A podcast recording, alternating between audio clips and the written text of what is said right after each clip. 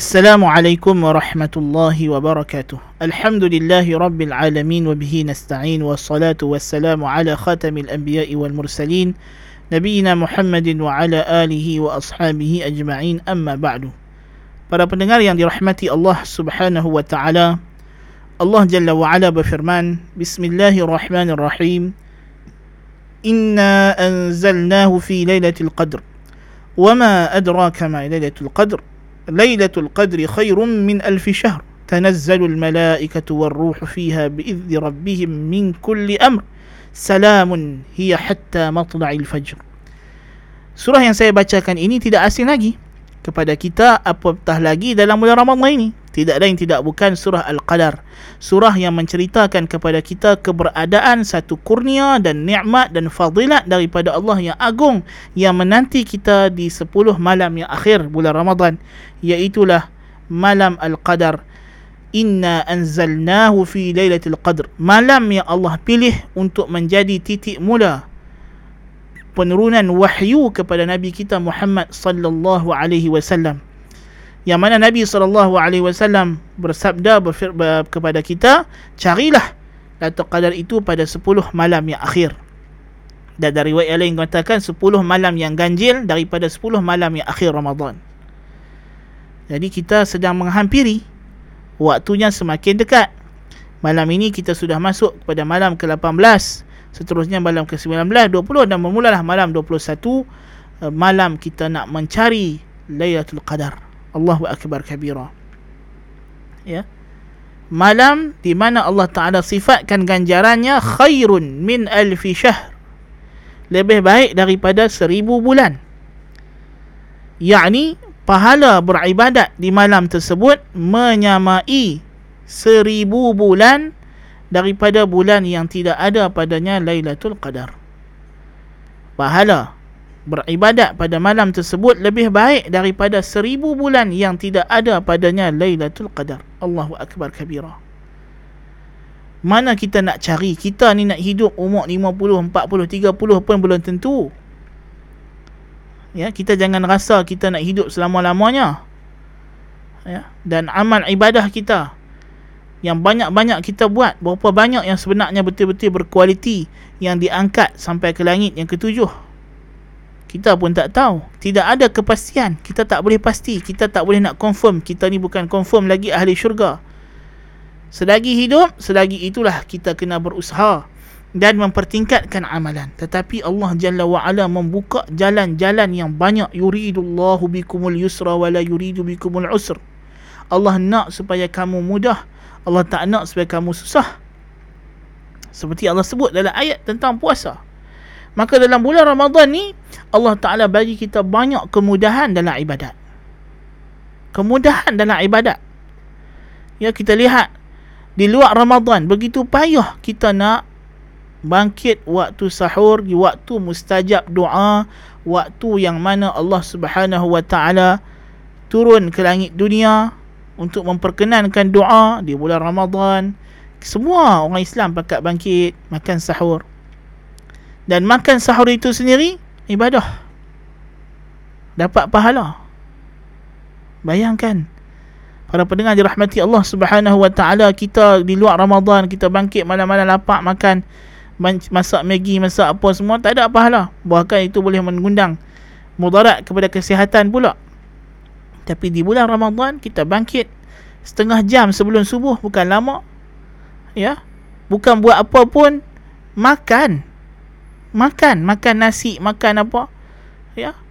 Minum air sikit dapat pahala. Begitu mudah ibadat di bulan Ramadan. Dan kali ini kemudahan yang terbesar yang Allah bagi kepada kita, kamu beribadat dalam satu malam.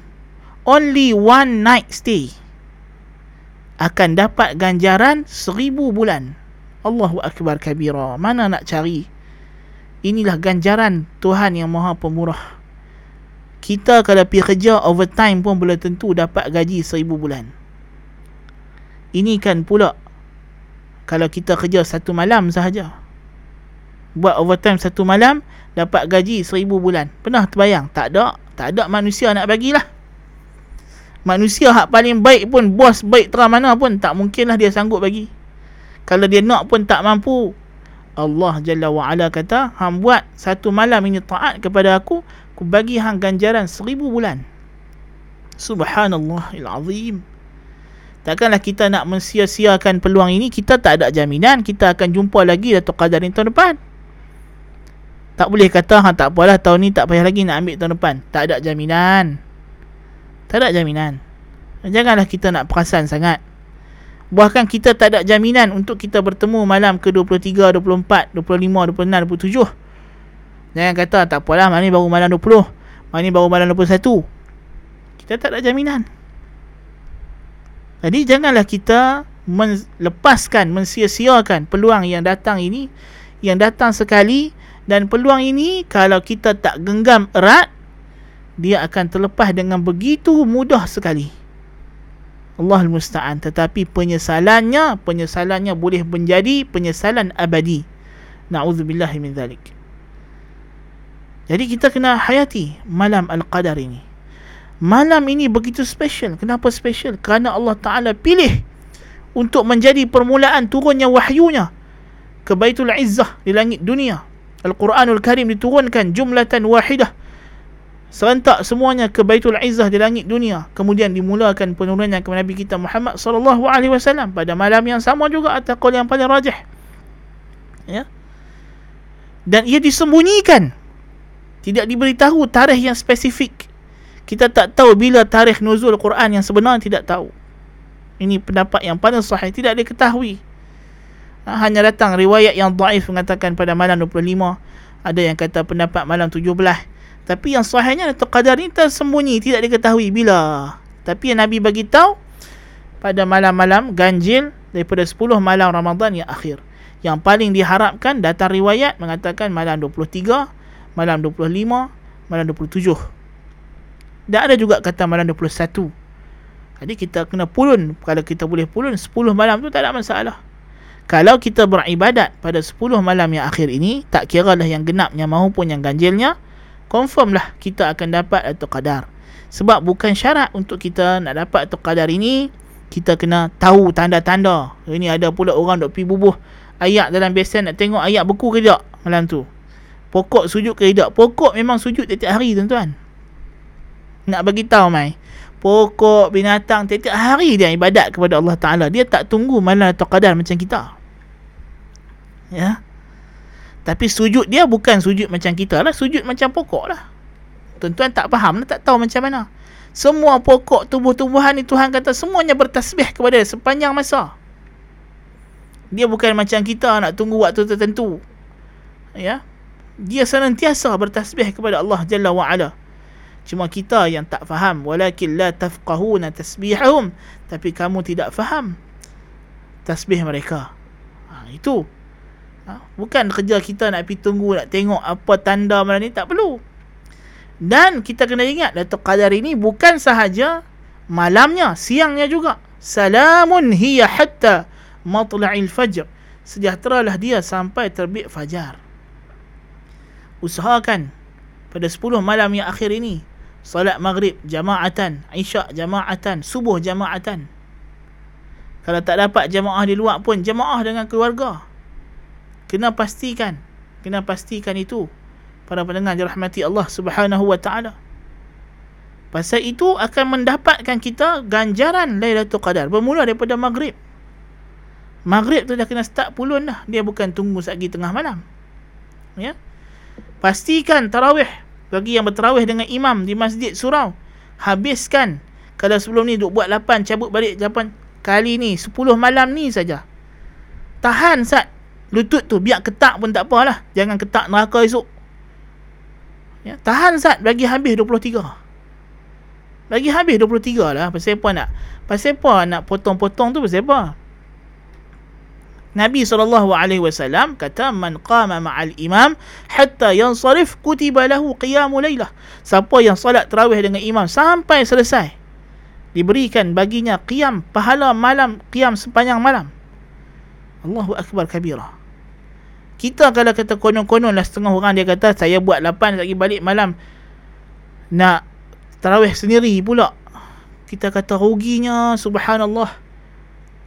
Ulama salah kata aku lebih seronok semayang dengan imam baca hal ataka hadithul ghasyiyah daripada aku semayang sendiri baca panjang-panjang. Tak sama. Pahala tu kita tak boleh nak qiyam sepanjang malam. Mana nak boleh kita qiyam? Nak dapat pahala qiyam daripada maghrib sampai subuh tak berhenti boleh dapat? Tak boleh. Hanya orang yang terawih dengan imam sampai selesai yang tak ada bagi. Orang yang solat jemaah subuh yang dapat pahala tersebut. Bayangkan kalau kita melazimi di bulan Ramadan ini semayang isyak berjemaah terawih sampai habis dengan imam kemudian subuh jemaah. Satu malam kita dapat pahala berapa tu? Dua malam setengah. Dua malam setengah. Sebab subuh pahala dia sama dengan qiyamulai satu malam penuh. Terawih dengan imam sampai habis satu malam penuh. Dah dua malam. Isyak separuh malam. Separuh malam Isyak berjemaah dapat pahala separuh malam. Qiyam separuh malam. Yang mana ada orang mampu qiyam separuh malam pun kita tak boleh buat. Ini kan pula sepanjang malam. Tapi dalam bulan terawih kita boleh collect satu malam, dua malam setengah. Allahu Akbar kabira. Rugilah. Ha? Kalau kita hanya disibukkan kerana nak rehat-rehat sahaja, tak ada buat apa balik rumah. Hanya kerana nak pergi melepak dengan kawan. Hanya kerana nak pergi shopping komplek, nak beli apa nama nak pi jalan tar nak pi sedut apa virus-virus covid yang ada di sana. Apa apa? Kan? Rugi. Rugi. Janganlah apa nama kita pula terpengaruh dengan golongan-golongan yang mereka ini mengejar untung duniawi. Kan? Jual segala pakaian-pakaian apa semua ni taklah. Kita bukan nak mengarahkan mereka jangan mencari rezeki tapi mereka yang cari rezeki ni pun kejaklah rezeki akhirat sama. Allah Ta'ala dah bagi ganjaran pahala yang begini besar dan dilanda pula ujian COVID-19 ni boleh mati bila-bila masa. Pun tak ingat akhirat lagi kah? Masih nak kejak dunia kah? Allahul Musta'an. Ini yang masalah. Rezeki takkan bertambah dan takkan berkurang juga. Tidaklah kerana engkau tak meniaga jalan tar engkau akan berkurang rezeki pada tahun ini atau kalau engkau berniaga jalan tar engkau boleh menambah rezeki daripada had yang Allah telah tetapkan. Takkan. Rezeki secupak takkan jadi segantang segantang takkan kurang mai jadi secupak. Apa yang kita nak takutkan? Rezeki kita dijamin oleh Allah Subhanahu Wa Taala. Yang tak dijamin ni no tempat duduk dalam syurga tu yang ni Tuhan suruh lomba. Tuhan suruh compete. Tuhan suruh usaha bagi dapat yang tertinggi yang terbaik Kenapa kita disebutkan untuk menjamin benda yang telah terjamin lalu kita melepaskan benda yang tidak dijamin? Nasallallahu al-afiyah. Nak melawar tengah mana sangat, dah tak boleh balik kampung tahun ni raya. Nak jalan raya pun belum tentu. Nak melawar pun tak payah. Ha? Raya adalah untuk ibadah. Bukannya untuk kita nak melawar. Bukannya untuk kita nak berhias-hias. Bukan jadi maksiat pula orang perempuan tabarruj raya. Allahul Musta'an. Dahlah. Ramadan pahala terlepas maksiat dosa pula dapat lagi. Ini yang bahaya kita ni dah terbalik kuang sampai dah Tuhan bagi musibah yang macam ni pun masih lagi tak sedap juga. Masih lagi dengan tabiat lama yang menyelisih syariat. Tapi masalahnya masyarakat kita tak rasa benda yang dia buat tu menyelisih syariat. Sebab apa? Pasal dia tak tahu syariat. Pahaman dia terhadap agama terlalu sempit tetapi pandangannya terhadap dunia luas. Sedangkan dunia akan berakhir tak lama lagi. Akhirat itu yang luas. Tapi dia menyempitkan diri dia terhadap dunia uh, terhadap akhirat. Dan dia meluaskan dadanya untuk dunia. Ini masalah. Sedangkan akhirat itu peluangnya tipis. Kalau terlepas payah nak dapat. Peluangnya banyak. Tetapi kalau terlepas tidak ada jaminan untuk kita dapat peluang yang the next coming. Ya, kita kata memanglah kalau you terlepas Ramadan, lepas Ramadan ada lagi tak bulan yang hebat? Ya, bulan Zulhijjah nak main Zulhijjah. 10 awal hari Zulhijjah juga hari yang paling afdal beramal. Betul. Tetapi you tak ada jaminan untuk you sampai ke hari tersebut. Itulah masalahnya. So Allah Ta'ala bagi banyak peluang dan ganjaran ni bertalu-talu, tak putih-putih. Bukan Ramadan sahaja, bulan Zulqa'dah, bulan Zulhijjah, setiap minggu, setiap hari setiap waktu ada saja waktu yang afdal untuk kita beribadat tapi masalahnya peluang ini diberi tidak ada jaminan khusus untuk individu tertentu yang you will get the next opportunity itu tidak ada boleh jadi ini sahaja peluang yang you ada kesempatan untuk dapat. Lepas tu you mati tak ada dah peluang seterusnya. Hanya kita kena beringat. Jangan apa nama dalam apa nama ibadat kita tak boleh buat. Ah tak apalah nantilah yang the next coming pula. Tak boleh. Pasal kita tak ada jaminan. Ya. Rezeki kita di dunia Allah Taala dah jamin. Apa yang kita akan dapat tak mungkin kita tak dapat. Apa yang kita takkan dapat, buatlah macam mana pun kita takkan dapat. So apa lagi kita nak pulun? Sekadarnya sudahlah. Sekadarnya sudahlah. Kan? Kita kita heran dalam keadaan pandemik macam ni pun galak lagi nak meniaga lagi nak sampai pukul 2 pagi lagi. Pasal apa dia kata orang hanya boleh main kedai lepas balik terawih. Orang yang duk meniaga tapi terawih. Ini masalah. Ini masalah. Kan? Apa salahnya pergi terawih? Lepas tu malam niaga. Bukan jadi isu pun. Kalau dah boleh buka sampai 2 pagi, hang nak niaga sampai lama-lama tu nak buat apa? Awak kalau hang extend waktu perniagaan tu maknanya untung hang untuk malam itu akan bertambah lebih daripada yang Allah Taala tetapkan. Wallahi tak bertambah walaupun satu sen dan takkan berkurang walaupun satu sen jumlah pelanggan engkau yang Allah dah tetapkan untuk malam tersebut tak akan bertambah walaupun seorang tak akan berkurang walaupun seorang. Tak ada rugi apa. Tapi yang hang rugi pada anu hang duk dengar orang duk sembahyang tarawih dia lelong lelong lelong lelong. Lelong apa? Lelong syurga dia. Nasallahu alafiyah. Na'udzubillah min zalik. Kita jangan jadi macam ini. Gunakan peluang yang ada yang berbaki kepada diri saya sendiri nasihat ini utamanya ditujukan dan kepada para pendengar juga. Semoga Allah Ta'ala merahmati kita dan kita berdoa kepada Allah. Mohon Allahumma innaka afuun tuhibbul afwa fa'fu anna. Minta Allah lepaskan kita daripada azab neraka. Minta pastikan kita ini di sisi Allah termasuk dalam golongan yang dibebaskan daripada neraka dengan berakhirnya Ramadan lalu kita keluar sebagai pelajar lulusan graduan yang cemerlang gemilang dan terbilang daripada akademi madrasah Ramadan ini. Aqulu qawli hadha wa astaghfirullah alazim li wa lakum. Subhanakallahumma bihamdika ashhadu an la ilaha illa anta astaghfiruka wa atubu ilaik. Sallallahu nabiyina muhammad wassalamu alaikum warahmatullahi wabarakatuh